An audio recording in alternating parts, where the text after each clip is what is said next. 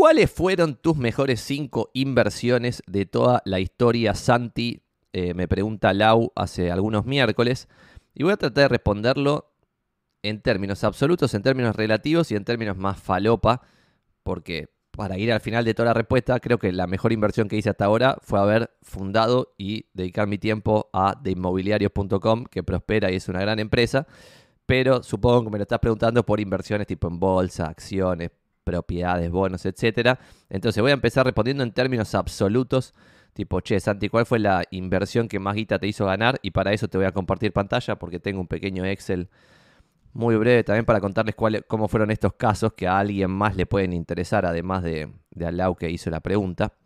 Y paso a compartir pantalla. No sé si se lee bien, puedo meter un poquito más de zoom. Ahí está.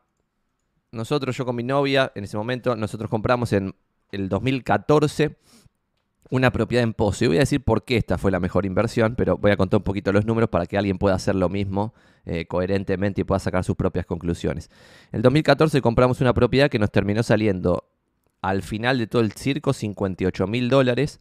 Tomamos la posesión en el 2014 también porque era en Pozo, pero estaba muy avanzado. Fíjense que en marzo hicimos el primer pago eh, el, ah, en febrero, acá dice, 26 lucas, con 26 lucas entramos y nos terminamos mudando en septiembre. O sea, era muy excepcional. También era una propiedad muy excepcional, alguna vez la mostré. ¿Por qué? Porque era un monoambiente verdaderamente divisible, pues tenía tres ventanas. Dos ventanas al contrafrente, por lo tanto podías convertirlo en un dos ambientes, chiquitito pero dos ambientes al fin, y una ventana en la cocina que daba el aire y luz. Es un monoambiente casi imposible, en general los monoambientes son rectangulitos con una sola ventana al final. Creo que este monoambiente estaba priceado como un monoambiente rectangulito con una ventana al final y al tener tres ventanas claramente no era eso. Y ese, ese fue mi único descubrimiento. Y suerte. ¿Por qué terminamos ganando 33 lucas como voy a mostrar después? Pues tuvimos suerte porque, no sé si se acuerdan, hemos mostrado que en el periodo 2002 a 2017 fue el único quindenio, es decir, el único periodo de 15 años en toda la historia argentina en que los precios de las propiedades subieron de forma ininterrumpida año tras año, solo con un pequeño como un amesetamiento, una pequeña meseta en el primer cepo kirchnerista. Pero siguieron subiendo, subiendo, subiendo, subiendo, subiendo. Entonces nosotros estamos en el 2014 y lo terminamos vendiendo en el 2016 pagando las cuotas, perdón, esto las cuotas las pagamos de marzo del 2014 a agosto del 2015. Terminamos pagando 58 mil dólares, los gastos de compra fueron 3.500 dólares, reformamos súper mínimamente y muy artesanalmente nosotros mismos el baño y el, balcón, porque por los metros que tenía el departamento, y acá entra el twist también porque ganamos guita, el departamento se ofrecía como un estudio profesional, no se ofrecía como un departamento para vivir. ¿Por qué? Porque tenía ciertas cosas muy nefastas, como por ejemplo el baño era muy chiquitito, no tenía ducha ni bañera, bañera obviamente no entraba. Nosotros lo que hicimos fue, le sacamos el, bidet al baño y pusimos una ducha, salía dos mangos y encima vendimos el bidet, me acuerdo que ahí vendíamos todo. Ahorro de alquileres porque vivimos en ese departamento bastante tiempo, desde que tomamos posesión en septiembre del 2014 hasta diciembre del 2016, nos ahorramos 10 mil dólares de ese momento lo que hubiéramos pagado ese ambiente en el mercado. Lo vendimos en 87 lucas en diciembre del 2016 y los gastos de venta fueron 1800, dado yo ya ahí era inmobiliario. Entonces 1862 de venta. Terminamos ganando, acá en la cuenta da 32 lucas 638. Esto creo que está mal porque acá tendría que decir 32 638. Que esto supongo está levemente mal, pero es más o menos 54% en poco más de dos años y 23,5 anual compuesto en dólares. Las inversiones debieran medirse, esta es la mejor inversión, ganamos en términos absolutos 33, 32 lucas y pico, 33 mil dólares. Impresionante, yo he laburado, no sé, 500 dólares ganaba. Entonces eran 66 sueldos, una cosa totalmente delirante y acá dije, esto es la gloria total. Bueno, capitalismo, aguante. Eh, la renta del 54% y anual del 23%, ¿cómo se compara con la renta? Siempre tenés que tomar un benchmark y para mí el benchmark de todas mis inversiones es el S&P 500, es decir, cuánto le sacarías a tu plata invirtiendo tu plata en seguir a las 500 empresas más grandes de Estados Unidos. Esto parece más o menos sofisticado, pero es cero sofisticado. Cualquier persona de a pie puede poner en un broker de bolsa que puede abrir la cuenta haciendo dos clics y mandando una carta firmada, abre una cuenta en un broker y después compra un ETF, que es un fondo que cotiza, y ese fondo que cotiza sigue al S&P 500. Ahora voy a mostrar los otros dos departamentos, que cómo fue la compra y la venta de esos departamentos, para compararlos con este.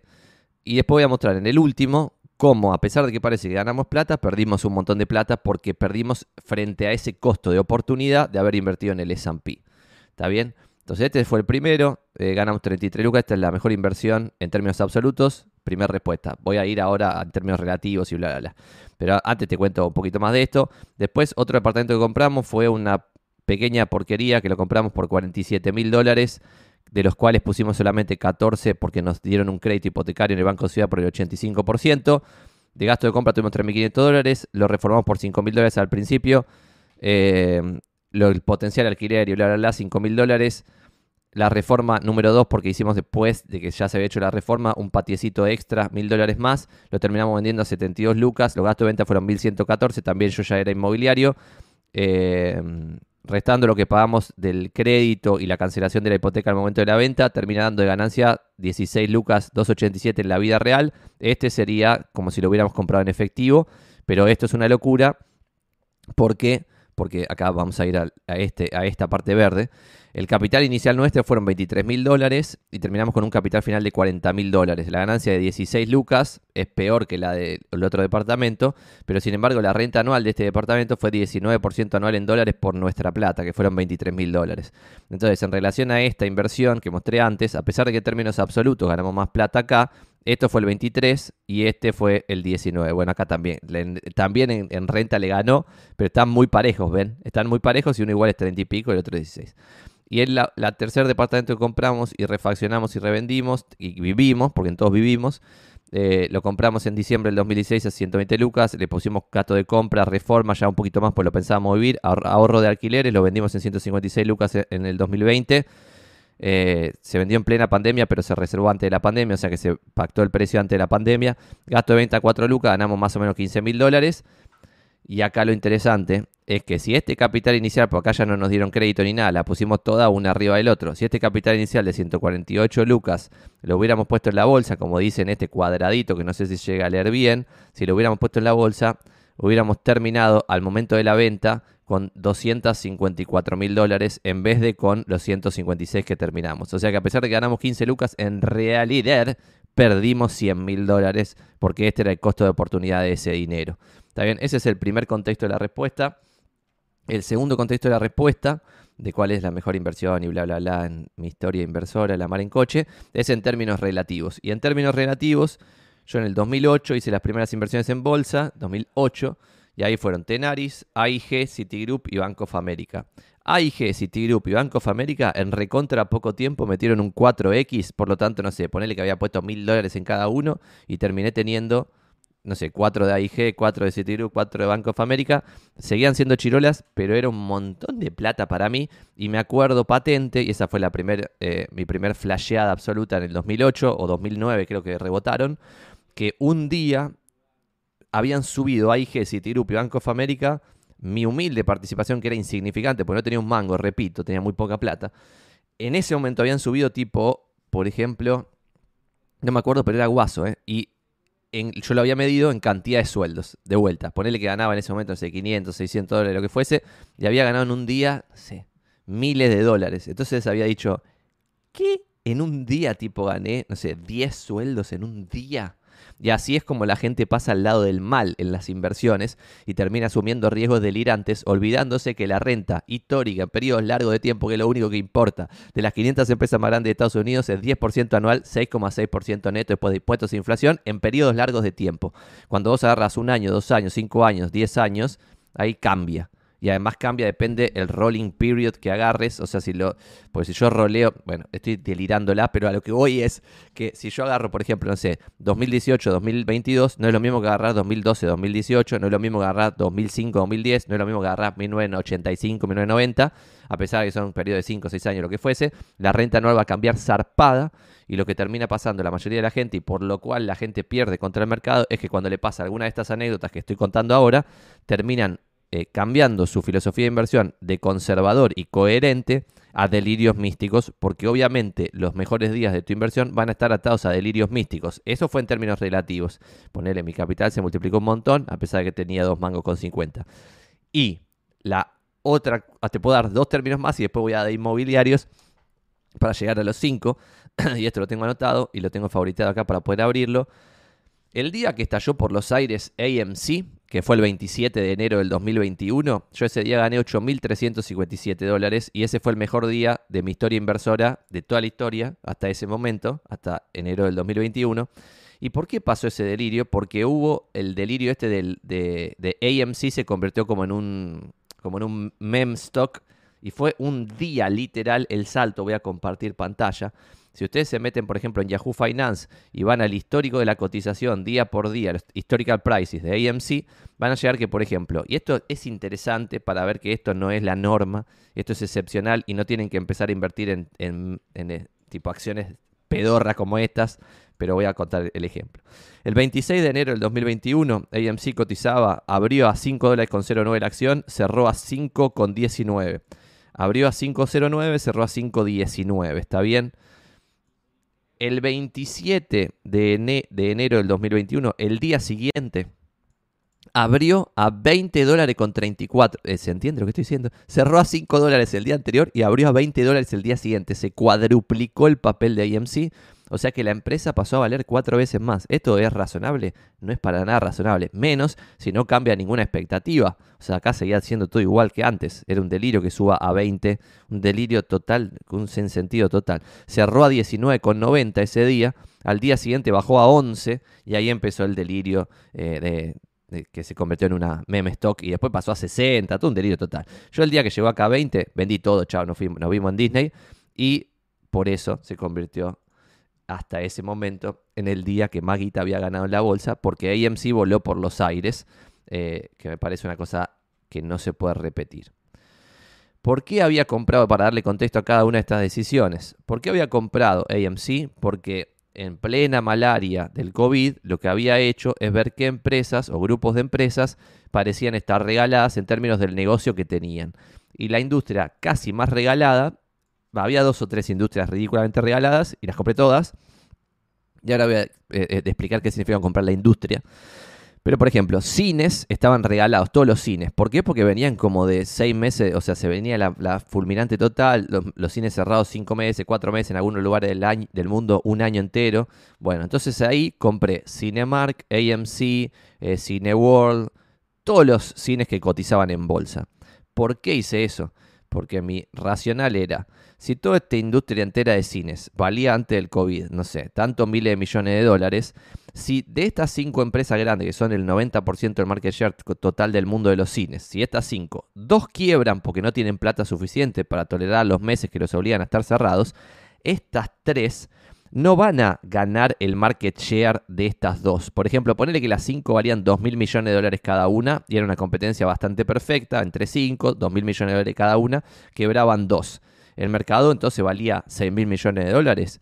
No, el mercado no solo iba a valer 10 mil millones de dólares porque estas tres se iban a quedar el porcentaje del mercado que habían abandonado las otras dos empresas que se habían fundido, sino que la industria se iba a volver más monopólica, por lo tanto iba a ser mejor negocio, porque iban a quedar tres vivos nada más en vez de los cinco. Por lo tanto, los márgenes de estas tres que, que quedarían vivas aumentarían. Y por economía de escala, solamente por eso, sin, ninguna conducta monopólica ni nada, por economía de escala, estas tres van a tener mejor negocio que las cinco juntas. Por lo tanto, mi, hipótesis era, inclusive si quiebran dos o tres cines de los cinco grandes, de los seis grandes, el la industria entera de los cines va a pasar a ser mejor negocio después del COVID que antes del COVID. Esa era mi hipótesis. Eso se rompió porque cuando AMC voló por los aires, Cinemark también se multiplicó WhatsApp, todos subieron a lo loco, y ahí vendí todos los cines, chao, nos vimos en Disney, y después de eso bajaron 60%, porque era un delirio total, no tenía ningún sentido. Las valuaciones después cuando todo había subido a lo loco, ya era descontar una expectativa ridículamente alta, y en cines particularmente no quebró nadie al final de cuentas que fue, era el peor escenario, porque no quebró nadie y todos se endeudaron a mansalva, entonces hicieron mierda al negocio. O sea, terminó pasando algo que no era lo que yo había pensado. Eh, lo que yo pensaba es, no van a tomar deuda porque ¿quién les va a apretar deuda infinita a estos muertos que bajó el 90% del market cap de las empresas y aparecieron un montón para apretarle plata, obviamente a tasas delirantemente altas, entonces quedaron todos los cines endeudados hasta, la, hasta, acá y encima subieron de, de market cap, entonces los vendí todos a la mierda. Dicho eso, y ahora vamos con el tercer, cuarto, no sé, el, último delirio. Este sí fue el mejor día en, mi historia inversora de toda la historia. Y fue el miércoles 16, 16, de marzo del 2022 cuando voló por los aires Alibaba y ese día gané 9.767. casi 10 lucas en un día. De vuelta, esto es un delirio. Yo tenía que trabajar años para ganar esta plata. ¡Años! Em, así que me parece totalmente increíble y comparto pantalla para mostrar el contexto de esto. El contexto de esto es que este día, como dice acá, 16 de marzo del 2021, Stocks move, making the biggest moves midday, Alibaba, bla, bla, la coche. Y acá cuando empiezas a leer la nota dice que Alibaba y todas las empresas chinas, JD, Pinduoduo, etcétera, bla, bla, bla, y acá dice, according to Chinese, Alibaba jumped 36.7%, o sea, subió en un solo día Alibaba 37%. Obviamente, como acá yo ya tenía 30 lucas en Alibaba o algo así, ya esto eh, me hizo volar por los aires todo, entonces me, significó una ganancia muy grande. Dicho ese contexto inicial de que tenía que trabajar años para ganar 10 lucas y ahora si sube Alibaba lo gano en un día, que es un delirio, dicho ese contexto, eso no quita que la mejor inversión mía en términos históricos hasta el día de la fecha es haber fundado y seguir laburando en De Inmobiliarios, que es una empresa gloriosa que nos va bien. Eh, y ganamos plata, o sea, y nos va bien. Y tipo, tengo los tres circos que siempre digo de eh, soy speaker, voy por los barrios hablando de real estate. Tengo Santiago Magnini Inmobiliaria, que vendemos propiedades, y tengo de inmobiliarios que le proveemos servicios a corredores matriculados para que ejerzan mejor el corretaje ese combo, es, esa magia que acabo de describir de esos tres negocios, son claramente la mejor inversión. Y acá, ¿por qué aclaro esto como la quinta mejor inversión de toda mi vida? A pesar de que no, ya sé Lau que no buscabas esto en las respuestas. Lo aclaro porque si yo mañana tengo que decidir en dónde poner 10 lucas, si fuese coherente, debiera decidir ponerlas en de inmobiliarios y no en una inversión random que, que pueda hacer cualquier persona. Y esto tiene un poquito que ver con lo que siempre recomendamos cuando en TikTok me preguntan esas preguntas medio falopa de Santi, ¿qué harías con 5 mil dólares? Santi, ¿qué haría con 10 mil dólares? Santi, ¿qué haría con 15 mil dólares? No tengo idea porque no estoy en tus pies, así que no lo sé.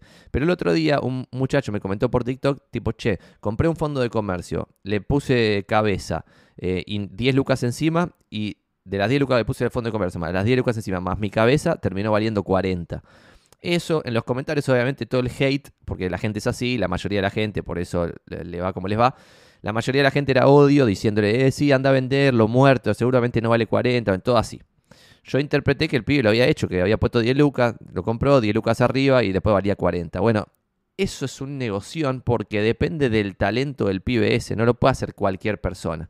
Y yo lo había visto en carne propia cuando laboraba en un estudio contable, el que laboraba conmigo había empezado a comprar kioscos de diarios, que esto parece insólito, dice, ¿quién va a ganar plata con kiosco de diarios? En todos los negocios vos ves en la calle hay alguien ganando plata, pero lo que hacía él era comprar una parada de diarios que quizás estaba manejada por una pareja de viejitos que se estaba jubilando y por eso lo vendía. Y el camino del kiosco había sido, en la juventud, subía, subía, subía, cada vez vendía más, después la malaria de los diarios, de la revista, y eso sumado a que los dueños eh, eran cada vez más mayores, cada vez el kiosco vendía menos, menos, menos, menos, menos, menos. Como las paradas de diario se, venden por un multiplicador de las ventas, porque las ventas están 100% blanqueadas, es uno de los pocos negocios donde el fondo de comercio se puede evaluar fácil. ¿Por qué? Porque como tenés a los proveedores, que son los que te venden, que te dejan en consignación y después le devolvés y bla, bla, bla, queda todo registrado. Entonces es fácil de evaluar el fondo de comercio. ¿Qué hacía mi amigo? Compraba la parada de diarios le ponía cabeza, se levantaba a las 5 de la mañana dos meses el fin de semana, laburaba de lunes a viernes y el sábado y domingo iba, iba él mismo al kiosco a las 4 de la mañana, laburaba, le ponía cabeza, hacía dos o tres cambios significativos y en un año lo vendía. Y cuando lo vendía, lo vendía mucho más caro de lo que lo había comprado. Está bien, ponerle que era un ejemplo parecido a esto que estoy contando. Ponerle que lo compraba a 10 mil dólares y lo vendía a 30 mil dólares al año siguiente con facturación comprobable, porque apenas él agarraba el kiosco, ya a los 2 tres meses ya la facturación se iba para arriba por el estilo de management, si se quiere, de la parada de diarios. Entonces, cuando lo vendía en 30 lucas, había ganado 20 por 12 meses de trabajo y de cabeza. Más lo que había ganado la empresa, ¿se entiende? O sea, porque la empresa, claramente, si después valía 30 lucas es porque ganaba plata de verdad. Entonces, todos los meses ganaba plata, pero además después ganaba 20 lucas verdes divididas en 12 meses. Entonces ahí hay algo súper interesante. ¿Por qué? Porque primero que no cualquiera puede hacer eso. Segundo, que los que lo pueden hacer, 99% no lo hacen ni en pedo. Gran parte porque no lo pueden hacer, porque no sé, trabajan de lunes a viernes y tienen familia, no van a ir el sábado y el domingo a abrir la parada de diarios a las 4 de la mañana si ya están de lunes a viernes trabajando de otro trabajo. Eh, está bien. Y los que lo pueden hacer no lo hacen ni en pedo, prefieren estar boludeando el sábado. Entonces ahí él tenía un diferencial. Tenía un diferencial que la mayoría de la gente no lo podía hacer. Entonces ahí tenía una forma de multiplicar su guita que no cualquiera podía hacerlo. Y creo que hay algo de eso en esto, eh, en de inmobiliarios, donde si estamos haciendo este Twitch, si estamos haciendo este tipo de contenidos para atraer a alguien que diga, che, ¿se puede ganar guita en el rubro inmobiliario? Sí, se puede ganar guita. Santi te cuenta concretamente no solo cuánta guita gana, que es lo que acabo de mostrar, sino cómo se labura, cómo toman una reserva, cómo no sé cuánto, cómo no sé cuánto. Bueno, si quizás pusiese más plata encima de este aparato de generación de contenido para poder reclutar inmobiliarios, para después darles servicio, para que ese servicio sea relativamente inigualable por la competencia y cada vez tengamos más inmobiliario, más inmobiliario, bla, bla, bla. Bueno, ahí como que creo que sería mejor inversión que comprar más acciones de Alibaba. No lo sé. Y acá si querés respondo con la última pregunta que el otro día me hacían por... En, o sea, agarro, y este es el, cierre de esta, de esta sección de inversiones y bla, bla, bla. Hace poco decidí comprar acciones de todas las empresas argentinas de vuelta porque hay algo que me vuela a la cabeza. Gente súper inteligente, súper inteligente, gente tipo percentil 99 de IQ. Vean los negocios como buenos negocios y malos negocios olvidándose del precio al cual cotizan los negocios. Y eso a mí me huele a la cabeza, porque un negocio malo comprado muy barato puede ser una excelente inversión. Y un negocio bueno comprado a un precio caro puede ser una pésima inversión. Entonces, cuando alguien te dice, che, tengo esto para vender, vos no puedes responder sin saber el precio si eso es bueno o malo para vos. Obviamente, si alguien me dice, che, tengo este negocio, por ejemplo, voy a agarrar un negocio concreto y voy a decir cuál es. Tengo un negocio que gana mil millones de dólares por año y tiene más de 150 mil horas de películas eh, para poder monetizar de forma random en el futuro. Nadie y la gente lo, no le da demasiada bola porque todos están hablando de Netflix, de no sé, la mar en coche. Y este negocio gana mil millones de dólares. Es el único negocio en todo el streaming, en toda la industria del streaming, que gana este tipo de plata. ¿De quién estoy hablando? A ver, eh, a ver si alguien sabe de quién estoy hablando. Em, bueno, estoy hablando de Warner Bros. Estoy hablando de Warner, que tiene HBO Max y otras zarazas. Bueno, Warner gana mil millones de dólares al año. Free cash flow. Billete, tiki tiki uno arriba del otro. Bueno, eso, ¿te conviene o no comprarlo? Y la respuesta es, depende del precio. Porque si para ganar esos mil millones en una industria que tiene una competencia fulminante, pues todo bien, tu, franquicia de Marvel o lo que fuese, pero ¿Cuánto vale eso si tenés a todos los otros streaming, que son como 8, generando contenido a mansalva, invirtiendo, invirtiendo, invirtiendo, a pérdida, o sea, perdiendo plata en una guerra de contenido fulminante? Entonces el negocio pareciera ser medio choto, porque es como demasiado competitivo. O sea, no tiende a una ventaja, como le gusta al amigo Warren Buffett, medio monopólica, donde vos podés construir un castillito y alrededor una, una moat, una barrera de entrada, como puede ser un tren, ponele, donde tenés el derecho exclusivo para ir de Buenos Aires a Rosario si hubiesen trenes dignos acá, ¿no? Eh, y privados. Entonces, si yo compro esa ruta, ya está, no tengo competencia, tengo un gran negocio en teoría, si no fuese un país ultra regulado. Bueno. Eso es en Estados Unidos. Por eso Buffett invierte en trenes, por ejemplo, que pareciera ser una industria aburridísima, a pesar de que es una gran industria, por lo que acabo de decir. Eh, en, el, la antípoda de eso está el streaming, que es una competencia fulminante. Bueno, pero long story short, Warner igual está baratísima y creo que puede llegar a ser una buena oportunidad. Y para cerrar esto, para irme por las ramas delirantemente como hacemos siempre, hoy las empresas estadounidenses que, que yo elegí para no comprar un índice porque tengo el sesgo mental de creerme mejor que el mercado, lo que probablemente haga que me vaya mal, porque la mayoría de la gente cree que es mejor del mercado y después en vez de sacarle 10% bruto a su plata, que es el promedio de lo que saca el mercado en su conjunto, el inversor promedio, que no es lo mismo que el mercado en su conjunto, se los dejo picando si no terminan de casa cuál es la diferencia, el inversor promedio termina más o menos en 3% anual en vez de en 10% anual. Eh, ¿Y por qué pasa eso? Porque el inversor promedio entra en malos momentos, sale en malos momentos y compra garcha concentrada, no diversificada, entonces no tiende al retorno del 10% que es la totalidad del mercado. ¿Está bien? Dicho eso, hoy tengo cinco acciones, cinco empresas en Estados Unidos que son Alibaba, Berkshire Hathaway, Daily Journal, Heritage Growth Properties y Vine. Esto no es un consejo de inversión. Además, como vi que los activos argentinos estaban regalados, compré un puchito en cada una de todas las empresas que cotizan en bolsa en Argentina. De vuelta con la misma lógica que pensaba en los cines, en los diarios, pues en su momento también no terminé con toda esa anécdota. También compré diarios, compré acciones de Gannett, que también se multiplicaron por cuatro, porque también la industria estaba hecha mierda, porque también todos pensaban que no solo el COVID iba a aniquilar a la industria completa de los diarios, en papel digo, sino que no se iban a poder reinventar, reinventar en vender algún servicio por internet. Ahora no sé si, consumen algún medio yankee, pero si vos te metes en The New York Times, en cualquier medio te ponen un paywall en dos minutos, que es lo que tendrían que hacer acá todos los medios si quisiesen ganar plata, pero acá somos tan poco capitalistas que tendrían problemas quizás. Pero vos te metes en Barrons, te metes en MarketWatch, te metes en Wall Street Journal, te metes en Business Insider, te metes en Bloomberg, te metes en cualquier medio yankee, una sola nota que le hace clic, a la primera nota ya te sale un paywall. Es decir, te sale un cartel gigante que dice, si no pagás no lees una nota acá. Si no pagás, no lees una nota. Soy Bloomberg, no te vendo una nota si no me pagás. Y como ya todos son así, si vos querés consumir periodismo de más o menos digna calidad, o, divertido al menos, tenés que pagar.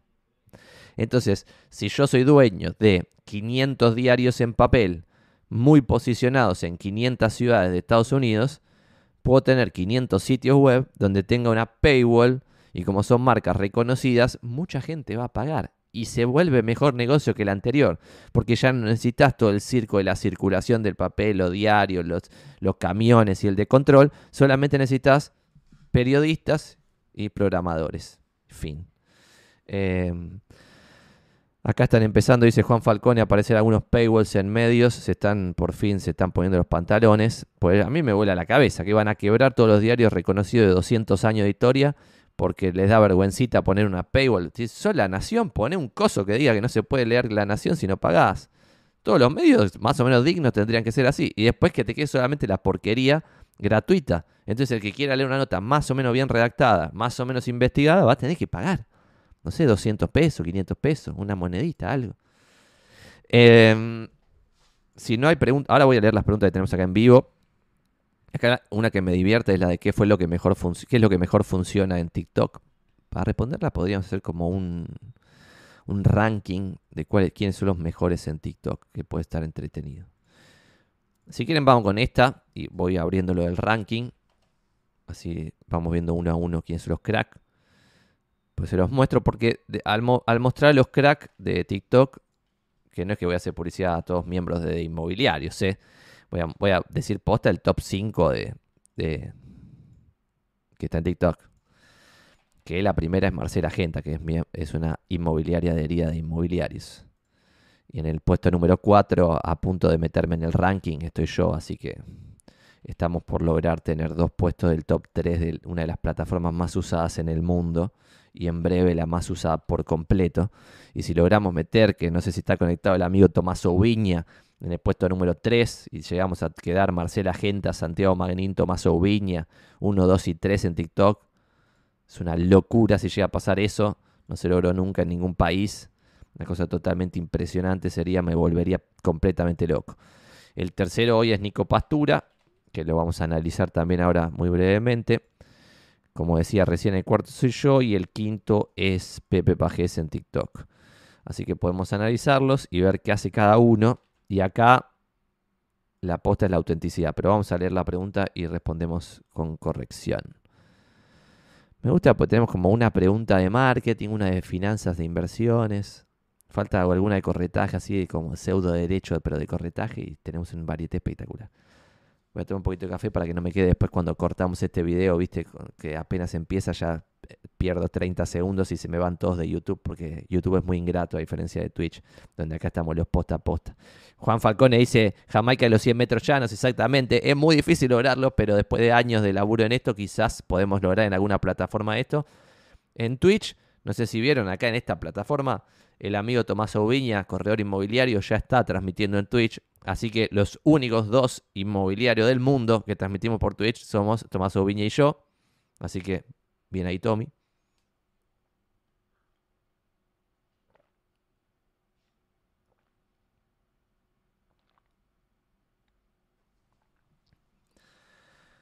Vamos a responder qué es lo que mejor funciona en TikTok y respondo esta pregunta mostrando el top 5 de TikTok, que lo voy a abrir acá en pantalla. Y después, habiendo abierto el top 5, podemos comentar un poquito qué les parece que funciona y lo respondo yo si quieren después lo que a mí me parece, que puede no ser la posta, pero sí hay una parte de posta. Comparto pantalla. La inmobiliaria número uno en TikTok es Marcela Genta con 170 mil seguidores y 4.2 millones de me gusta. Tiene algunos videos con 3, 4 millones de views. La población entera de la ciudad autónoma de Buenos Aires vio algunos videos de Marcela, es una cosa de locos. El número 2 es Domínguez Propiedades con 115 mil seguidores. El número 3 es Nico Pastura con 99 mil seguidores. El número 4 soy yo con 81 mil seguidores. Y el número 5 es Pepe Pajés con 60 mil 900 seguidores. Como ven, Marcela Gente está en otra liga. Ya está en una liga Susana Jiménez de 170 mil seguidores. Posta, videos con 3 millones de views es un delirio total. Es una cosa totalmente de locos. Analizamos, si quieren, muy brevemente qué hacen cada uno de estos cinco y después respondemos juntos. Marcela Genta, si ustedes se meten al perfil y lo analizan un poco, van a ver que tiene primordialmente respuestas a preguntas que le hace la gente, pero igual tiene algunos videos, como por ejemplo este, que no le voy a poner audio, pero lo pueden ver ahí, que está producido de otra forma y es un video como más... Eh, Parece como si fuese un chivo, pero en realidad no lo es. Y también genera mucha interacción. Y yo como, como Marcela Gente estaría de inmobiliar, si sé cómo laburan, sé que tienen distinta generación de contenido eh, y tienen como agendado hacer, por ejemplo, videos como este, tipo cuando la visita critican todo el depto y después vienen a reservarlo, videos como este, mostrando un departamento en la vida real y distintos videos. Y otros como este, por ejemplo, que están... Esto está grabado con un iPhone, eh, igual pero se ve zarpadísimamente bien y tiene efectos y le pagan a alguien para poner un poco de onda al video. Entonces, acá ven la inmobiliaria número uno de Argentina. Inmobiliario número 2 es Domínguez Propiedades, que si se van al principio de lo que hacían al comienzo, eran todos, todos, todos, todos, todos videos de propiedades y propiedades muy lindas, muy, muy lindas. Eh, por ejemplo, acá vemos, no sé, vamos a ver alguno que tenga mucha, mucha, mucha movida. Eh, a ver, a ver, a ver. Por ejemplo, no sé, este tiene 364 mil vistas en TikTok, o una guasada de vistas. Bueno, este departamento no es fascinante, está muy bueno, pero no es una cosa totalmente loca. Quizás es el sweet spot, che, podría llegar a tener este departamento, pero está bueno y es zarpado. Eh, esto es en la Nusita. Bueno, y en su momento yo había visto muchos videos así como de propiedades. Y ahora están empezando a mutar muy brevemente, muy tímidamente por ahora. Algunas que otras preguntitas se van respondiendo. Ven acá hay alguna preguntita. Pero primordialmente Domínguez Propiedades son videos de propiedades. Puesto número 3, Nico Pastura. Ya acá son videos más, un poquito más, si se quieren, más locos, más producidos.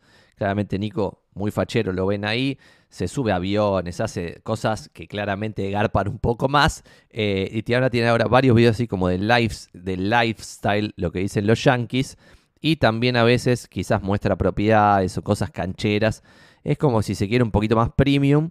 Y como ven acá, están respondiendo, hay, hay varios comentarios respondidos. O sea, claramente Nico entiende cómo funciona esto. Algunas muestras de propiedades las ha hecho así, tipo producidas. Pero si lo que tienen que fijarse es que la explosión del contenido de Nico fue al principio de todo, cuando hacía un montón de videos de esta índole. Entonces hablaba de un tema con un título así gigante y listo. Y eran así. Como ven hasta ahora acabo de mostrar el top 3 oro, plata y bronce y no se parecen entre sí. Cada uno tiene su estilo bien definido. Cuarto, mi canal, o sea, mi TikTok. ¿Cómo es? Exclusivamente respondo preguntas de la gente exclusivamente. Y hay videos que son delirantes. Y algunos videos quizás que tienen un poco más de interacción son los que son más divertidos. Por ejemplo, no sé, este, este video responde una pregunta, pero sin embargo, como que le metí un par de, tipo, no sé, ahí grabé dos, tres partes y como que le metí un poquito más de magia. Pero en general son videos que yo en media hora hago 15 videos y los publico directamente. Y son así, tipo, no sé, voy caminando por la calle y me dice, che, ¿vos tenés acciones? Y le respondo concretamente la posta, posta, posta, eh, como hicimos hoy cuando empezamos este Twitch. Y listo, fin. O sea, y son todos así, todos así. Y algunos más ladri, bueno, algunos que no funcionaron nunca son así, producidos, que también está inspirado en algunos yankees que lo hacen así, ven con una entrada, grabado en un estudio de grabación. Esto no funciona, chao. O sea, no, a nadie le funciona. Esto, o sea, a mí no me funciona, digo, ¿eh? O sea, copiándome en Yankees que le funciona, pero acá no funcionó. Esto piensen que sale plata, que ir a un estudio. Después esta, esta edición, tipo el cosito que hace así, toda la giladita, sale plata y a la larga no funciona tanto como responder esto de tipo, ¿qué es corretaje? Cualquier pregunta, o sea, cosas random por completas. Eh, pero a veces hay preguntas interesantes. ¿Por qué trato de responder casi todo y no hago una selección yo de lo que me parece que va a funcionar? Porque no sé lo que va a funcionar. Por eso, nosotros, por ejemplo, cuando vos te metes a este canal, vas a ver que hay como 2.000 videos, o sea, hice 2.000 respuestas, al igual que Marcela Genta, somos los dos que más contenido generamos para esta plataforma y para YouTube también por escándalo. Eh, mi YouTube es el que más contenido tiene en el rubro inmobiliario. Inclusive en cantidad de contenido es el que más contenido tiene en el rubro inmobiliario de toda Latinoamérica. Bueno, dicho eso, como no sé qué va a funcionar, creo en lo que siempre dice el amigo Gary Vee, de que hay que priorizar la generación de contenido en cantidad y no tanto en calidad. Y esto está validado en lo que les acabo de mostrar. Videos súper lindos, bien producidos. El contenido pensado, guionado, funcionan peor que una respuesta random de che, ¿por qué la pared es verde? Y respondo y trato de agregar valor. Y acá hay algo interesante que en general muchos fallan, pero voy a decir esto y la autenticidad, vamos a dar un, tema al final de autenticidad, pero creo que una de las fallas más grosas de, del por qué a la gente no le va bien en generación de contenido es porque está pensando constantemente qué cosas van a sacar o sea, están haciendo un contenido pensando en qué van a ganar, en vez de en pensar que el contenido sea útil. Cada respuesta que yo trato de dar en esto, Twitch, en los videos de YouTube, en los videos de TikTok, en todos lados donde genero contenido, son respuestas que creo que le van a servir al que está escuchando del otro lado. Entonces no respondo cualquier banana, y si es cualquier banana, o sea, algo que pienso que puede ser gracioso, que después quizás no lo es, pero no importa, porque si hago 2000, algún chiste va a pegar. Pero esto, tipo, pensar cómo agregar valor, cómo ser de utilidad. Y después los negocios te llegan solos. De vuelta, de este top 5, lo único que puedo saber es cómo le va a Marcela Genta y cómo me va bien el puesto número 4. Y nos va muy bien. Y esto lo digo públicamente y no nos copian. Agarro Twitter y pongo qué es lo que estamos haciendo en Instagram concretamente para que alguien si quiere nos copie. No nos copian. Es espectacular. Después voy a mostrar otra cosa. Top 5, el número 5 del rubro inmobiliario es Pepe Pajés y acá es más loco el contenido que hace porque casi no aparece él en absoluto. Son todos como, como videos, son como videos meme pero de construcción. ¿Ven? Y acá, no sé, él está en algún lado, está mezclado con alguna otra cosa. Después, cómo se fabrica la grifería número 1 en Argentina, la marca que nació en el fondo, bla, bla, bla. Este es un video que está, no sé, no sé de dónde salió este video, pero Listo, es un video tipo meme, o sea, como que puede funcionar. Eh, son muchos memes que este tipo de cosas, llevar este contenido, que quizás no funciona tanto porque de esto hay mucho en TikTok, funciona muy bien, puede estar en el número 5, pero esto en Instagram la rompió y por eso PPGS es el número 1 por escándalo en Instagram. Pero ven, son muchos videos tipo meme. Acá aparece él, por ejemplo, pero en general son, ven, tipo videos tipo memes de construcción. O sea, como ven, ¿dónde se debe formar un albañil experto hoy? No sé, y hay alguna cosa. Y después cuando van acá, pueden va instalarse, que esto ya lo dijimos alguna vez, hay un add-on para Chrome que se llama Sort for TikTok, que le apretan acá, por ejemplo, Sort for TikTok, iniciar, y te ordena todos los videos, por más guasa la cantidad de videos que haya. Y acá además puedes ver como un pantallazo de la composición de los videos, por ejemplo, de Pepe Pajés. Y ven que el video más visto de Pepe Pajés es este, este video. Este video tiene un millón ocho... Uy, tremendo. ¿Ven? Tipo, porque, es, o sea, esto se viraliza. Un millón ochocientos mil views tiene este video. Y de esto quizás algunos lo, empiezan a seguir. Vamos a hacer lo mismo de Sort for TikTok en mis videos. Obviamente, como no tengo ningún, no subo meme de ese estilo, no logro la viralización zarpada de 2 millones de views. Y escucho comentarios en el chat que lo tengo acá de costado. Ahora vamos a ver. Creo que yo no tengo videos con más de medio millón de views, me parece.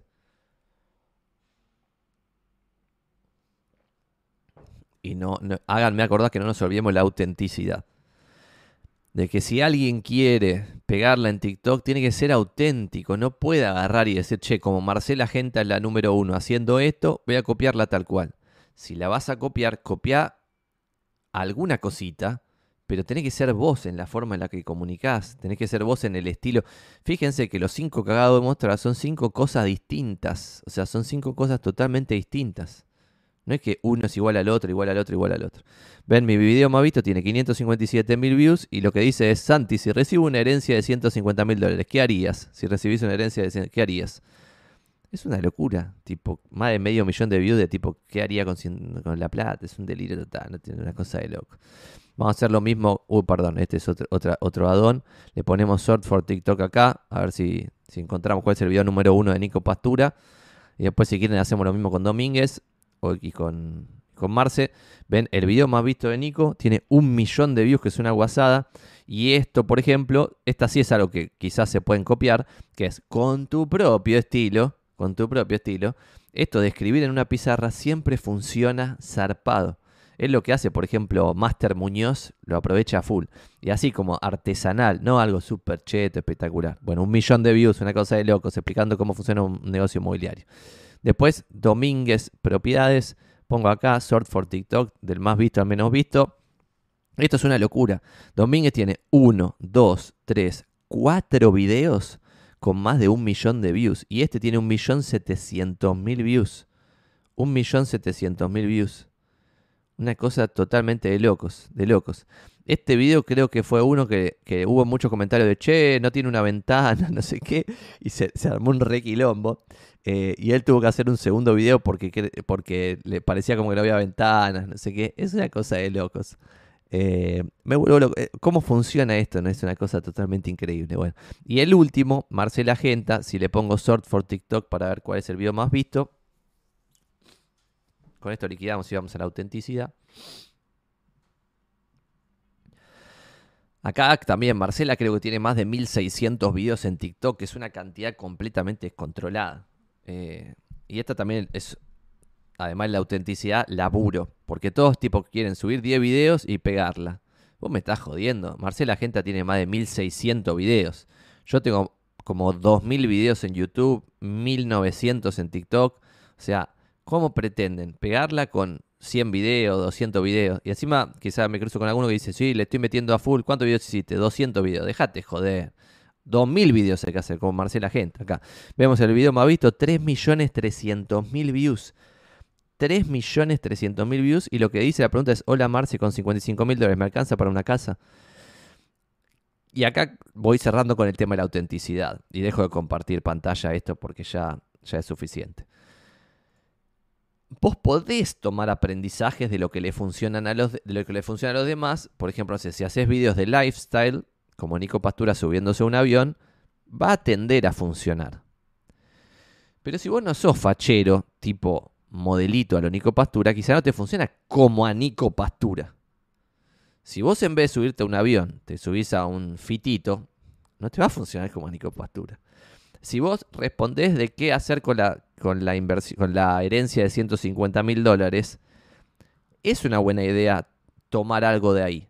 Pero quizás de la forma que respondes, no genera la atracción suficiente como para que lo vea medio millón de personas. Y es la misma pregunta exacta. Entonces a lo que voy es que tienen que encontrar el sweet spot entre copiarse lo que se sabe que funciona, y eso es lo que yo digo en, las plataformas. Digo, che, guarda que esto no es reinventar la rueda, hacer un capo. Agarren, copiense lo que ya estamos haciendo nosotros, esto, esto, esto y esto, y va a funcionar. Y va a funcionar, es relativo, porque vos lo que tenés que hacer es tomar la parte que es indiscutible que va a funcionar. Por ejemplo, querés posicionarte en Instagram. Y acá hay otra cosa como que es nivel, pero como tres niveles atrás yo veo gente que quiere vender propiedades por Instagram y es como, pero capo, para un poco, no entendés el negocio, pero ni siquiera, ¿cómo puede ser que estés hace 10 años en el rubro y todavía no entiendas esto? Este tipo de plataformas que acabo de mostrar, Twitch, YouTube, TikTok, etcétera, son plataformas para captar propiedades, para posicionarte en la mente de los propietarios, vendedores, para que te pidan una tasación. Otra cosa increíble, hay gente que quiere cobrar las tasaciones, pero ¿cómo puede ser? O sea, ¿cómo puede ser que no entiendas que las tasaciones son la base de tu negocio? Y si vos las cobrás, Estás achando, estás serruchando la base de tu negocio. Se te va a caer el árbol, capo. Es de locos. Porque la persona va a decir, no, me cobras 5 lucas la tratación, se la pido a este otro que es gratis. Y si el otro encima lo trata mejor que... Es de locos. Bueno, perdón, me estoy yendo por las ramas. A lo que voy es, de los cinco que acabo de mostrar, lo único que puedo saber es que a Marcela gente le va muy bien, a mí me va muy bien, y muy bien no estamos vendiendo propiedades por TikTok. Estamos captando propiedades por TikTok porque nos estamos posicionando como expertos o como gente confiable o como lo que sea por TikTok. Pero acá depende de ser auténtico. Porque ¿por qué le llegan, por ejemplo, negocios a Marcela? Le eh, que la persona ya confía plenamente en Marcela sin conocerla en la vida real porque de verdad la conoce por haber visto 50 videos de ella en TikTok. Y de verdad la conoce, es de verdad la conoce, porque ella está mostrando su verdadero ser en TikTok. ¿Está bien? Pero si vos mostrás una fantochada en TikTok, que te, como te pones un personaje encima para decir todo lo que la gente, vos pensás que la gente quiere escuchar, no va a funcionar. Encima que es lo más loco de todo, que vos no necesitas 170 mil seguidores como Marcela para tener un negocio. Quizás con 5.000 ya tenés un negocio.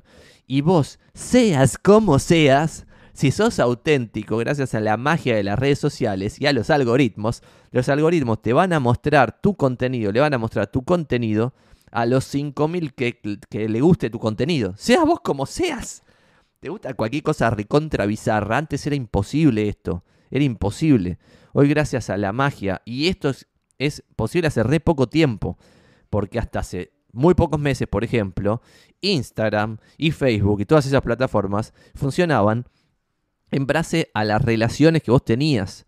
Entonces, si vos tenías 200 amigos en la vida real, tenías 200 amigos en Instagram en el día 1. Y después podías ir sumando 50, 100, 20, 10, 15, 20, pero era un camino larguísimo. ¿Y qué pasaba? Los que se terminaban viralizando eran influencers posta, por ejemplo, no sé, eh, artistas, actores y bla, bla, bla la magia de TikTok que rompió todo es que ahora cualquier persona agarra la aplicación, la abre y ya la aplicación no le muestra a los 200 amigos del secundario, que ya ni te importa lo que está haciendo tu amigo del secundario. Te importa mucho más ver quizás videos de alguien que habla del tema que a vos te interesa. No sé, va a ser el mundial y vas a comprar el álbum de figuritas, que TikTok ya lo sabe, por ejemplo, en mi caso voy a comprar el álbum de figuritas del mundial. Entonces listo, me muestra eh, al primer peruano que compró el álbum y está abriendo la figurita y me muestra un video de eso. Como lo dejo correr a ese video, después me muestra otro video de otro que, que se compró el álbum del mundial, antes de que salga, en la band premier, lo que, lo que sea. ¿Cuántos, tipo, losers están viendo ese contenido? 5.000. No importa, el chavo le está hablando a los 5.000 que les puede vender un producto. Esto es de locos y era absolutamente imposible que el amigo peruano que se compró el álbum de figuritas en, el, en agosto del 2022, cuando sale en septiembre del 2022, logre hablarle a alguien, logre generar un target que ese nicho lo escuche. Porque antes vos podías hacer un plan de negocio y decir, le voy a hablar a este nicho, le voy a hablar a este target, no sé qué. Y después conseguir que te escuchen era muy difícil. Necesitabas mucha plata porque tenías que hacer publicidad a lo loco.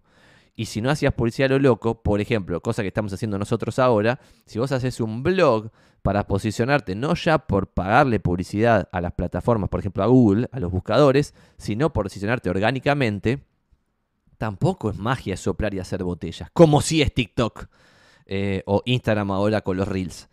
Y esto es totalmente increíble y esta es la forma en la cual puedes generar muchísimos negocios. Y muchísimos es muchísimo negocio. Hay mucha plata. Y hay algo interesante.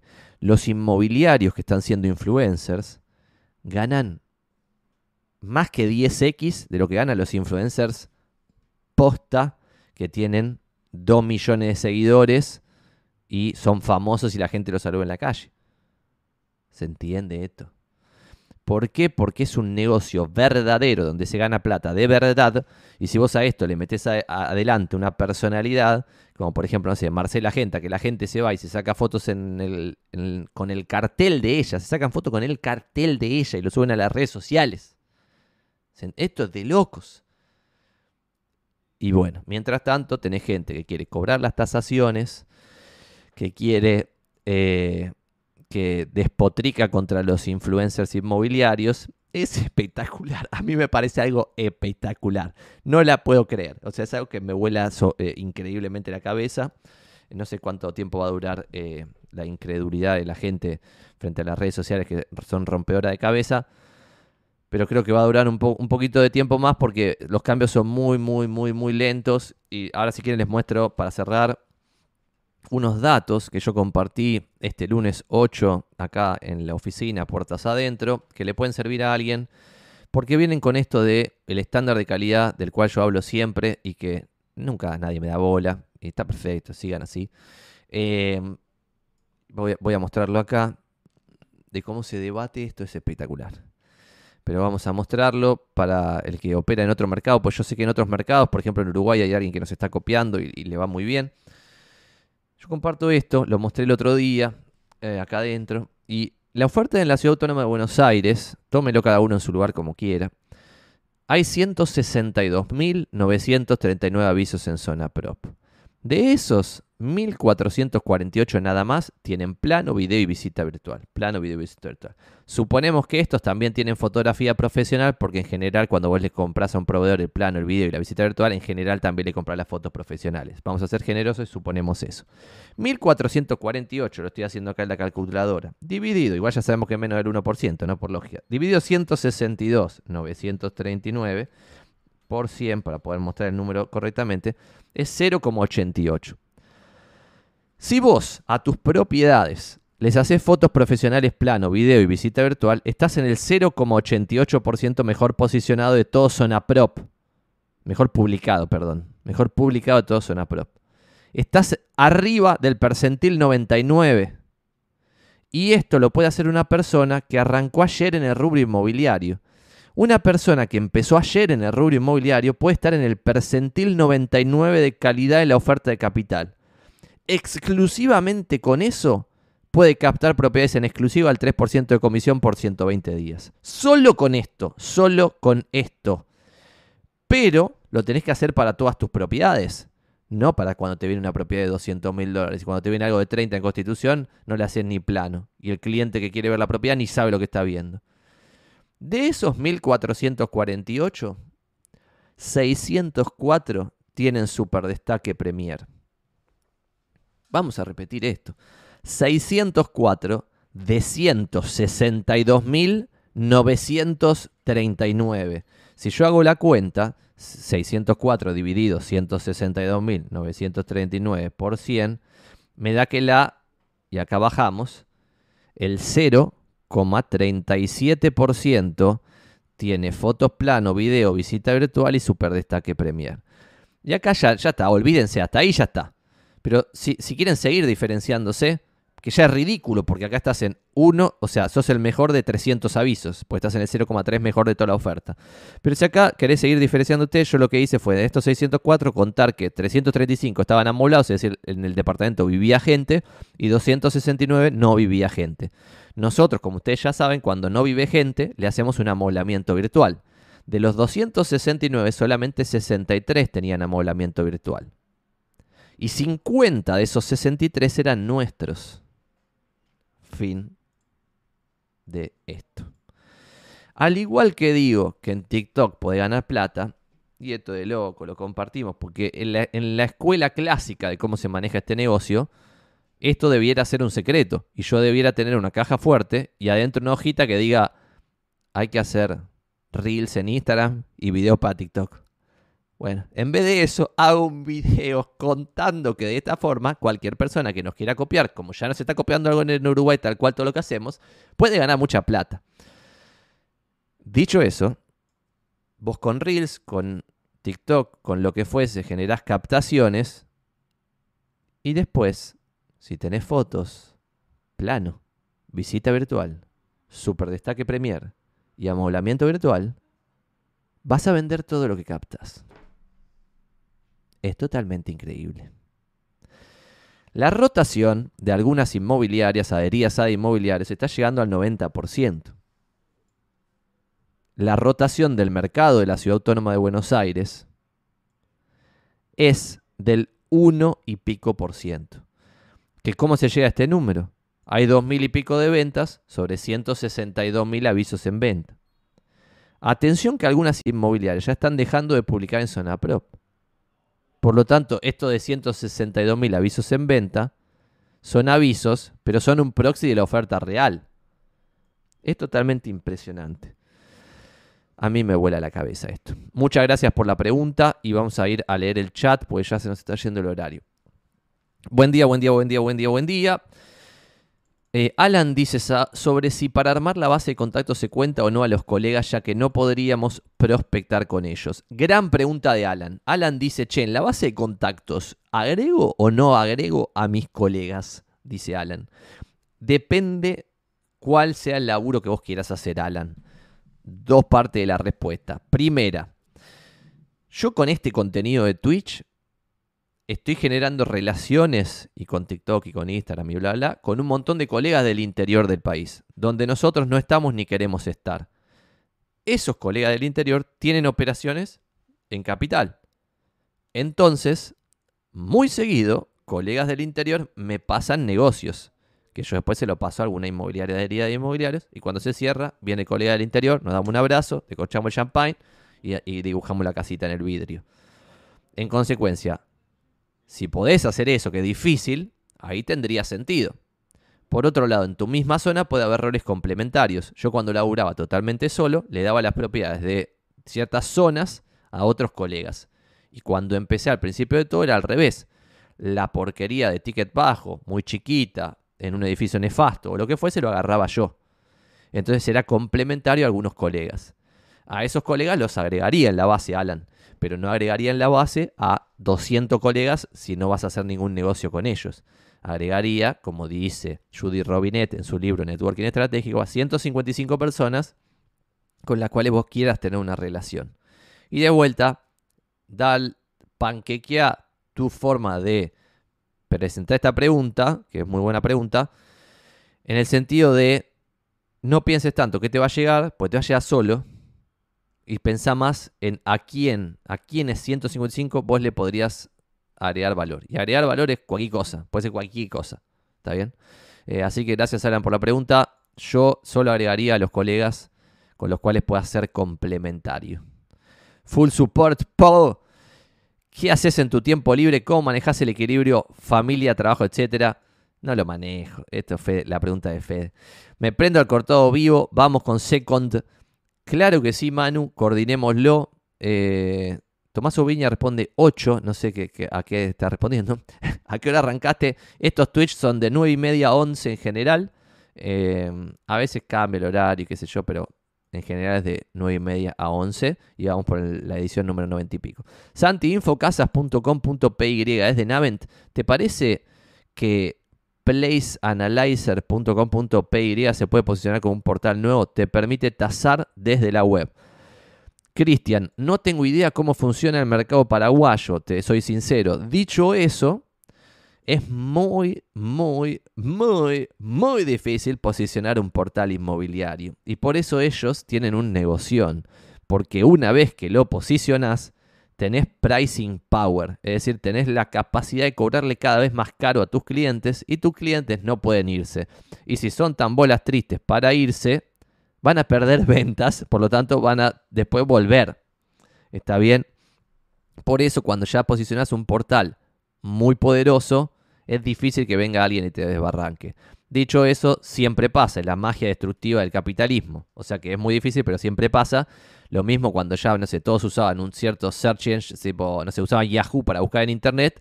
Cuando empezó Google había 15 buscadores tratando de cerrucharle piso a Yahoo y todos hubieran pensado, ni en pedo, nadie le va a ganar a Yahoo. Y sin embargo Google, con dos o tres cosas súper hiper clave, le ganó.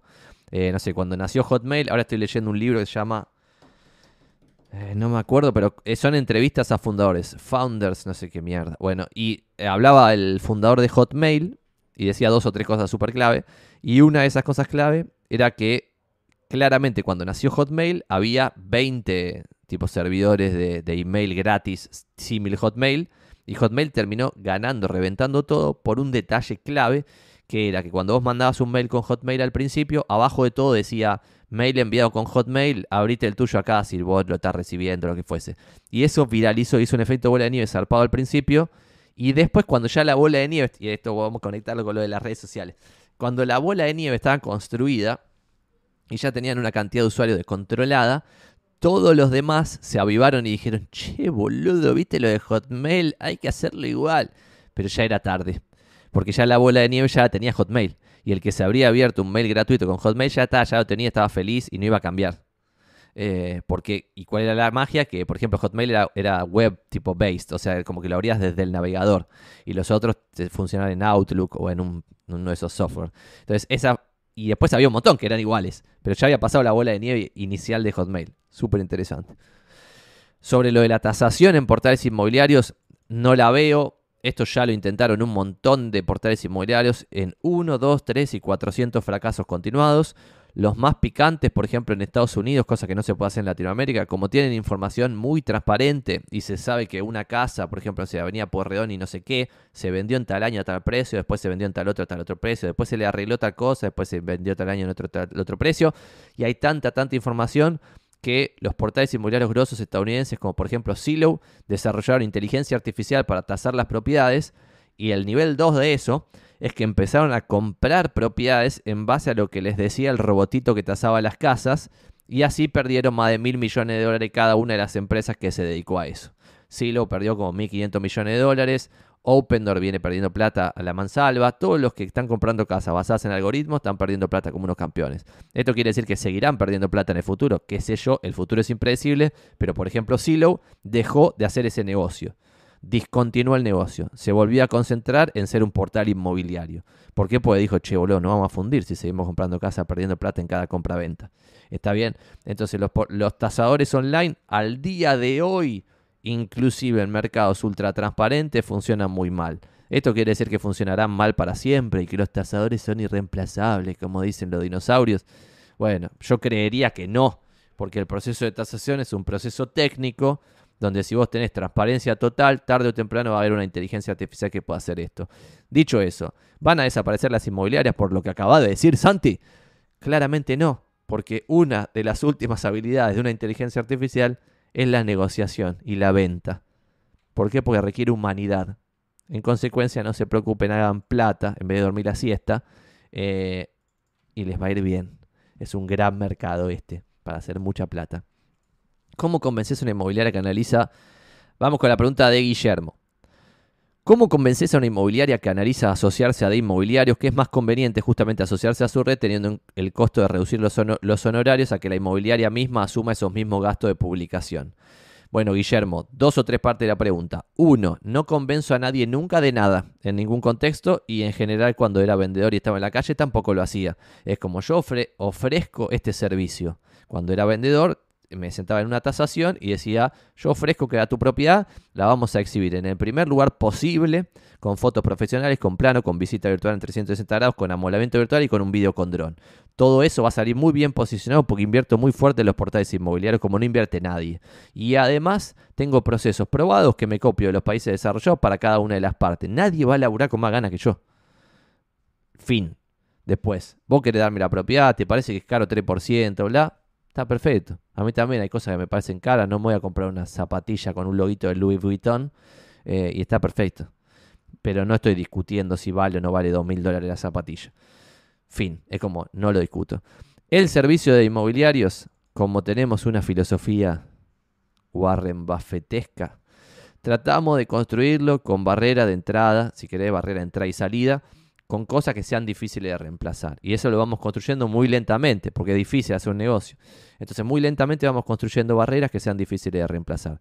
Si vos te vas, por ejemplo, desde inmobiliarios y querés abrir una inmobiliaria vos solito, lo puedes hacer y está perfecto. Y cuando alguien me plantea esto, yo digo, perfecto, pero anda, pues quizás para vos tiene sentido hacerlo, está perfecto.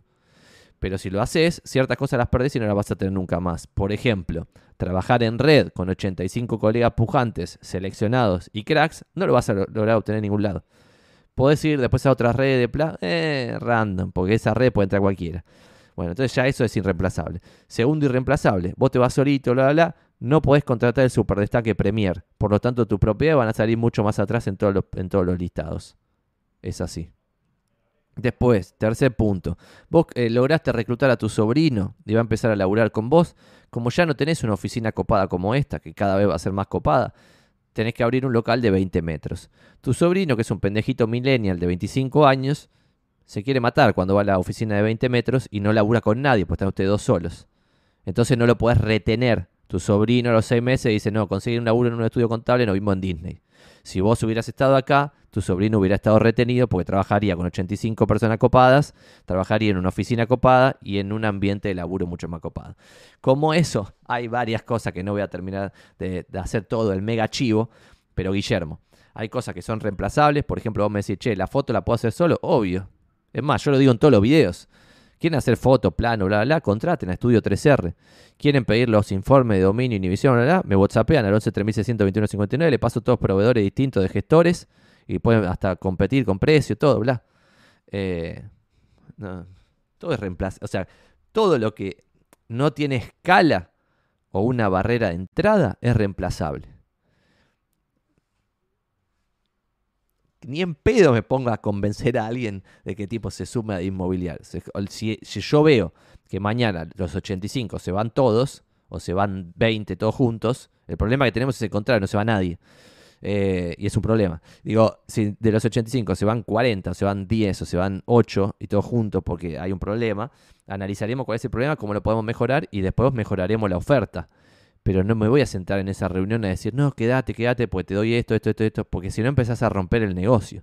Lo que nosotros tenemos es una propuesta así, tipo un cuadradito, esta es la propuesta, a vos te puede servir o te puede no servir. A alguna persona quizás no le sirve.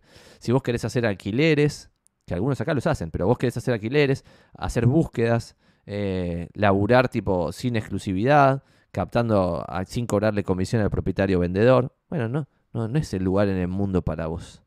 Ya ni importa lo de la oferta, ni importa lo de los cracks, la oficina copada, el premier, no importa nada. Es como ya no es coherente con quien vos querés ser. ¿Eso es lo que te conviene a vos? ¿Qué sé yo lo que te conviene a vos? Lo único que puedo ver es el negocio, no cómo está tu vida y si querés estar trabajando al cero o lo que sea. En el negocio, en ganar plata, en el negocio, en la empresa, a vos te conviene captar en exclusiva al 3% de comisión por 120 días y tener un estándar de calidad lo suficientemente bueno que te garantice vender propiedades si las captas en precio. Si las captas en precio está garantizado. Después vamos a decir, y pero y si no hace todo el proceso de visita como vos enseñás en, en los manuales, en los procesos, bla, bla, bla. Si no hace todo eso, en vez de tardar 10 visitas para venderlo, va a tardar 30. Pero lo va a vender. Entonces el negocio está en la prospección, prospección, prospección, prospección. Y después, obviamente, el proceso que ya está validado es muy difícil de cumplir y el que lo cumple no solo va a vender en 10 visitas en vez de en 30, lo que hace mejor a su negocio, porque tiene mejor rotación, más rápida, gana más plata, sino que en esas 10 visitas le van a salir otras captaciones por cumplir el proceso. Y ahí va a tener cada vez más negocio, cada vez más negocio, cada vez más negocio.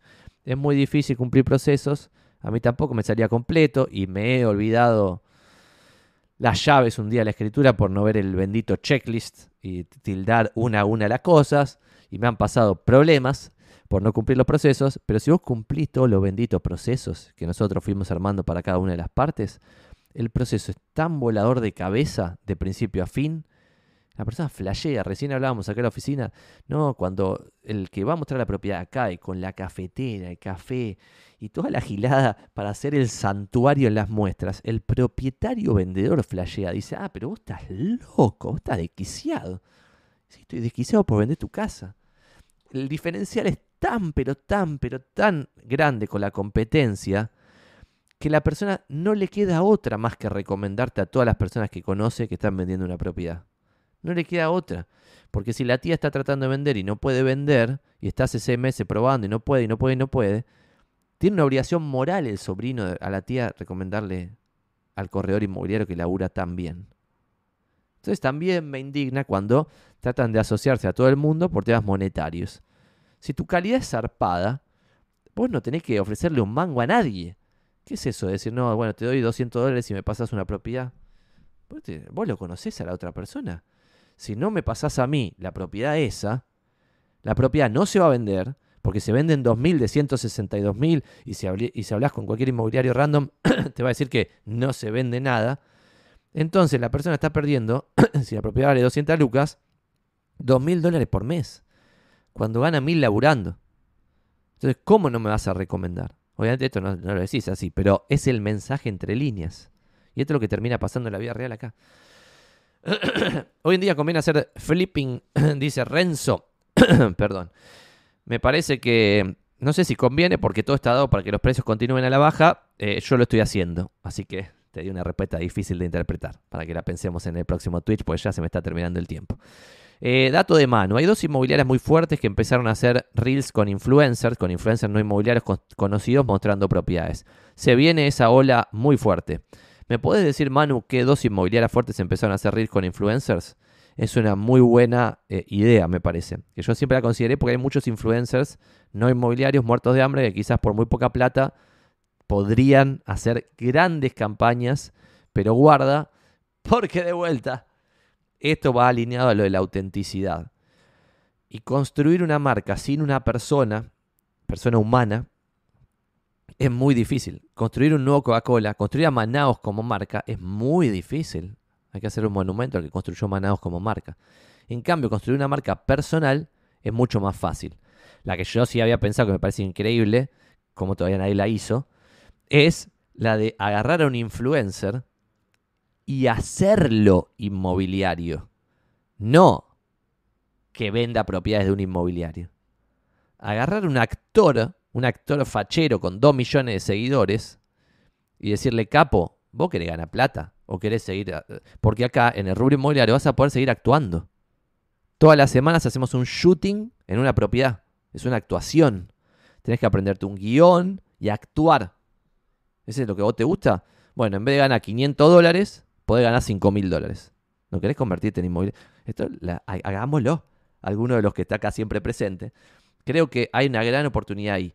Dato de color. Hay una empresa estadounidense, que no voy a dar el nombre, que es una red inmobiliaria que es parecida de inmobiliarios. Y esa empresa lo que hace es agarrar a inmobiliarios de cierta tipología, de cierta onda y bla, bla, bla, y los une y les propone ciertas eh, asociaciones y cambios y bla, bla, bla, para hacer negocios de esta onda.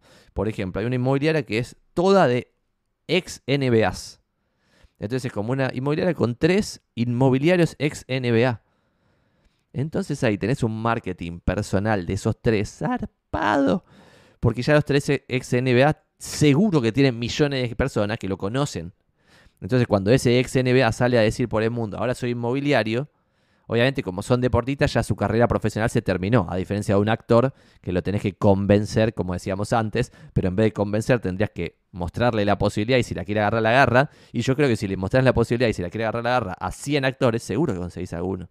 Y haces un negocio con eso, me parece a mí. Así que Manu, contanos cuáles son las dos inmobiliarias muy fuertes y quiénes son los dos influencers que se prestaron, por favor, te lo pido, por favor. Eh, Santi, ¿por qué elegiste color violeta para tu marca cuando el violeta es más usado para casos de uso femenino? Eh, qué sé yo, de caso, cosas de, de uso femenino, eh, qué sé yo. Pero nosotros elegimos el violeta en honor a Warren Buffett porque si se meten a Berkshire Hathaway, Home Services of America, que es la inmobiliaria del amigo Warren Buffett, la inmobiliaria más grande del mundo encima. vamos a tratar de entrar a la web Find Your Next Home. Si entro acá, no sé si ahora tiene el violeta. Esto se cargó bien. Esta... Ah, ahora sí. Bueno, hay una fotito, pin, Son violetas y grises. Ve que el color de, de Hathaway es este. Nosotros nos inspiramos en esto y hicimos un color más juvenil, más alegre. Entonces le metimos más, violeta. A sugerencia del, diseñador gráfico que nos, nos armó la marca inicialmente. Pero si acá ponemos Berkshire Hathaway Branding, Berkshire Hathaway Branding Home Services. Como ejemplo, es un ejemplo nada más. Bueno, ven acá, tiene una onda violeta, violeta, violeta, violeta. Y es la inmobiliaria más grande de Estados Unidos. Así que se ve que funciona. Eh, gracias por la pregunta. Vamos, carajo, político en esto, volvió es que en Argentina los medios viven de la pauta del Estado. Si cobran con paywalls no pueden hacer marketing político. Tiene mucha razón el amigo político honesto. Santi, ¿tenés idea de cómo los portales inmobiliarios son, dan posicionamiento relevante en sus publicaciones? No entiendo la pregunta, Mati, ¿qué significa relevante? Hay otro canal de Twitch de Real Estate. El otro canal de Twitch de Real Estate es el de Tomaso Ubiña. Ahí si está presente puede responderte esa pregunta. FM dice, básicamente usás muchos videos de TikTok para que la gente te conozca. El valor que sacás vos de eso es visibilidad. Es así. Es así, más o menos. Si querés te cuento un poco, esto ya lo hemos contado en alguna vez, pero lo cuento muy brevemente en los últimos tres minutos que nos queda de transmisión. Yo acá, acá al costado, tengo un detalle de cuáles son mis embudos de conversión. Tengo un embudo de conversión de reclutamiento y un embudo de conversión de captación de propiedades por los tres circos que dije antes. El primero ni me importa, que es el de eh, ser speaker, pero los otros dos que sí me importan, que son inmobiliaria y de inmobiliarios, que es una red inmobiliaria que le provee servicio a correos inmobiliarios matriculados. Bueno, tengo dos embudos de conversión. Los dos arrancan en llegar al menos a 50.000 personas, así que te doy la derecha, tenés razón lo que me estás preguntando. Necesito visibilidad, necesito que más de 50.000 personas vean mi contenido por mes. Si más de 50.000 personas diferentes ven mi contenido por mes, más o menos precalificadas, en general tenemos 120 formularios completos en nuestra web de postulantes. De esos son 40 postulantes de calidad, es decir, que cumplen los requisitos. Por ejemplo, es estudiante de corretaje de mínimo 25 años y bla, bla, bla. De esos terminan siendo reclutados 4 por mes, productivos terminan siendo 3, superhabitarios nos hacen ganar plata, terminan siendo 2, por lo tanto de las 50 y pico de mil personas que ven mi contenido, logramos llegar a 2 superhabitarios. Y después por otro lado, con las 50 mil personas que ven mi contenido, mi objetivo es tener 21 pedidos de tasación por mes. De todas las conversaciones de, che, Santi, ¿qué hago con 5 mil pesos? ¿Qué hago con no sé qué? Eh, recibí una herencia, ¿qué hago? Eh, mi abogado me dijo otra cosa, ¿qué hago? A todos eso obviamente le digo, no sé, no te conozco, no estoy en tu situación, no te puedo asesorar, no corresponde, sería éticamente polemiquísimo que yo te diga lo que hacer con tus 10 mil dólares que no te conozco. Eh, y dicho eso, de las 21 pedidos de tasación, más o menos la mitad terminan siendo tasaciones hechas de verdad. Eso se convierte más o menos en 3 captaciones por mes y eso se convierte en 1.5 ventas por mes. Las ventas de Santiago Magnini Inmobiliaria no son totalmente intrascendentes para mí, son una moneda, esa 1.5 ventas por mes, pero sin embargo el negocio verdadero es de inmobiliarios. Lo que pasa que de inmobiliarios es un negocio muy de largo plazo, donde tenemos que tener cientos de inmobiliarios a quienes le prestamos servicio para ganar guita grosa. Eh, eso va construyendo una barrera, a diferencia del negocio inmobiliario que no tiene muchas barreras para ser construidas. Y el día de mañana, cuando seamos 500, vamos a tener, y eh, acordes a la ley y, brindando un servicio totalmente inigualable, porque ya la escala te va a dar para servicios totalmente inigualables, que hoy no estamos en ese nivel todavía. Bueno, ahí vamos a tener un negocio en el camino. Mi, mejor negocio es el negocio inmobiliario. Gracias FM Procu por la pregunta de la visibilidad. ¿Vas a Expo Real Estate o no sirve? Me gusta que Fede lo plantea como ¿vas o no sirve? No voy y creo que sirve de vuelta, son todos colegas. Creo que a mí particularmente me sirve muchísimo más que a una persona que quiere buscar al público en general ahí. Eh, porque son primordialmente inmobiliarios, desarrolladores, constructores, etcétera, los que van a Expo Real Estate. Están todos los cracks en Expo Real Estate. Eso es algo interesante. O sea, vos vas ahí, están todos los primera línea, están ahí. Y primera línea es primerísima línea. El otro día veía, hablando de Expo Real Estate, una charla de real estate de la Nación que nos pasaron, oh, no, la voy a encontrar ni pedo. Si alguien se acuerda a lo que estoy hablando, esta semana que pasó hubo una conferencia de real estate de la Nación que estuvo muy buena y ahí también había un montón de popes y eso está bueno. Y lo que quería hacer, que todavía no lo hice, y ahora que gracias Fe, me hiciste acordar con esto de por real estate, quiero hacer una reacción a ciertas charlas que hubo en esa expo virtual de la Nación, porque había gente ultra hiper grosa que no tiene si se quiere, visibilidad con la masa de los colegas inmobiliarios, como si tenemos, no sé, yo, Marcela Gente, bla, bla, bla. Porque obviamente este es un camino para hacer el negocio, ese camino que nos estamos abriendo nosotros porque no tenemos otro camino para abrir. Pero por otro lado, hay gente que está construyendo miles, decenas de miles de metros cuadrados en Buenos Aires, negocios multimillonarios, y algunos de los que están ahí, eh, tipo los popes de esas, de esas empresas, algunos son ultra cracks por ejemplo, el otro día veía, escuchaba al, CEO de Consultatio. Es un crack.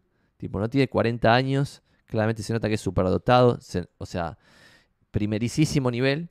Y creo que para una persona normal como nosotros, escucharlo tiene zarpado valor, zarpado valor. Y no lo estamos visibilizando, lo conecto con la pregunta anterior, porque a él no le interesa ganar esa visibilidad pero sin embargo sí le interesa estar, por ejemplo, en una charla en Expo Real Estate Y ahí está bueno escuchar eso, porque te va a abrir la cabeza y suma.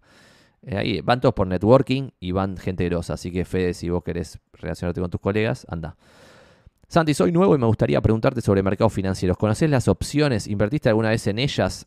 Eh, Wawaki. Bueno, lo hice y no lo recomiendo. No lo hagas. Eh, en general no digo lo que hay que hacer o no hacer, pero esto te lo digo de una, no lo hagas. Eh, invertir en opciones, en futuros o en cosas así, tiene esperanza matemática negativa. Si vos invertís muchas veces en muchas opciones, vas a perder tu plata completa. Porque vos una opción, por ejemplo, y yo perdí un montón de guita después de lo de AIG, Citigroup y Bank of America. No conté todos los fracasos, pero si quieren después hacemos un video de los grandes fracasos. Y una vez después de AIG, Citigroup y Bank of America, lo que creí es, che, acá se puede ganar guita grosa. En vez de comprar acciones, compro opciones y el upside es mucho más alto. Sí, el upside es más alto, pero si, pero si no llegás a, ese, a, ese, a ganar eso, vas a cero. Porque la opción pasa, chao, desapareció, no se ejerció, pum, ya, carajo, no vale nada.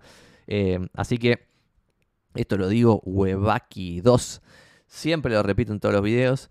Hay solamente tres inversiones con retorno histórico positivo en la historia de la humanidad y son propiedades, acciones y bonos. Propiedades, acciones y bonos. Cualquier otra cosa, como por ejemplo un derivado como opciones, no es el camino. Y menos si no sos ultra hiper experto. Pero inclusive aunque seas experto, inclusive en estas tres que tienen retorno histórico positivo, los expertos muchas veces pierden contra el mercado. Entonces ya lo dije, pero el 90 y pico por ciento de los fondos profesionales que gestionan plata de la gente pierde contra el mercado. ¿Esto quiere decir que pierden plata? No, pero quiere decir que van por debajo del 10% anual que rinde el S&P 500, que es una inversión pasiva. Es decir, vos no haces nada y en periodos largos de tiempo vas a ganar 10% anual. Vos le das la plata a un experto, que es experto posta, estoy haciendo comillas porque después pierde contra el mercado, pero en realidad es experto posta, pero como es un humano, tiene sesgos y no puede dominar su psiquis a pesar de que es experto. Eh, y el 90 y pico por ciento, después lo vamos a buscar en nuestros libros que tengo acá atrás, que creo que es, no sé si es Stocks for the Long Run, eh, Random Walk Down Wall Street o uno de esos, de los buenos buenos, que los tengo ahí como señaladitos, te muestra el porcentaje de fondos que desaparece, es el peor, el peor final, y el porcentaje de fondos, que es más del 90%, que en periodos largos de tiempo pierde contra el índice al cual traquea. Por ejemplo, si vos invertís en un fondo internacional, se compara contra un índice pasivo internacional. Si vos compras, no sé, algún fondo que elige entre las 500 empresas más grandes de Estados Unidos a 10 empresas en las cuales poner la guita en vez de ponerlas en las 500 por completo, bueno, el 90 y pico por ciento pierde contra haber puesto las 500 sin ningún gasto de, de gestión. Y pierden principalmente por la gestión y porque como están comprando y vendiendo todo el tiempo, tienen más costo de operar que otro que no hace nada, pues pasivo. Fede dice, el tema es cuál es el diferencial de inmobiliarios para vos, porque el estándar se puede comprar, las capacitaciones se pueden comprar, capaz sos vos mismo como líder Santi.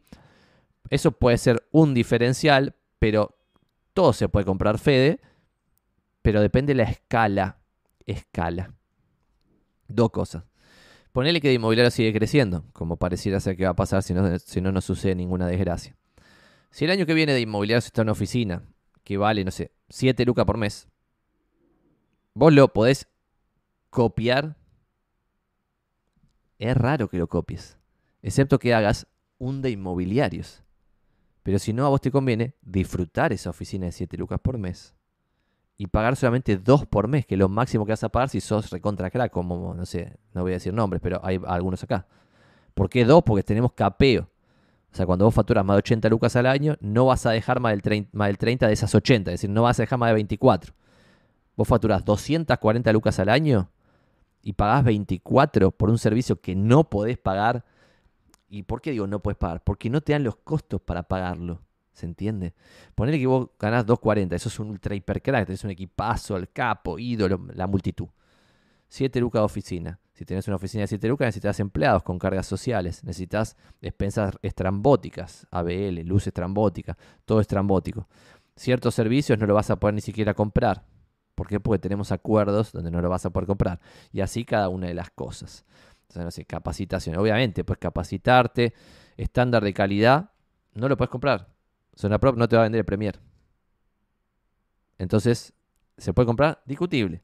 Obviamente, si, haces un de inmobiliarios, puedes empezar a comprar las cosas que nosotros compramos. Pero hay otra cosa. No se necesitan las mismas habilidades para hacer un de inmobiliarios que para hacer una inmobiliaria. Entonces también tenés que pensar bien cuál querés que sea tu futuro. Pero es interesantísimo lo que plantea Fede. ¿Por qué? Porque puede ser posta uno de los diferenciales, la marca esta, Santi Magnin. Y la marca de inmobiliarios como marca, como decir tipo, che, vas a pertenecer a este grupo al cual no pertenece nadie más que estos, no sé cuántas personas. Entonces ahí tenés dos como diferenciales a través de marca. La marca es el ejemplo ideal de diferenciación. Es como, ¿puede haber otro de inmobiliarios? Puede haber otro.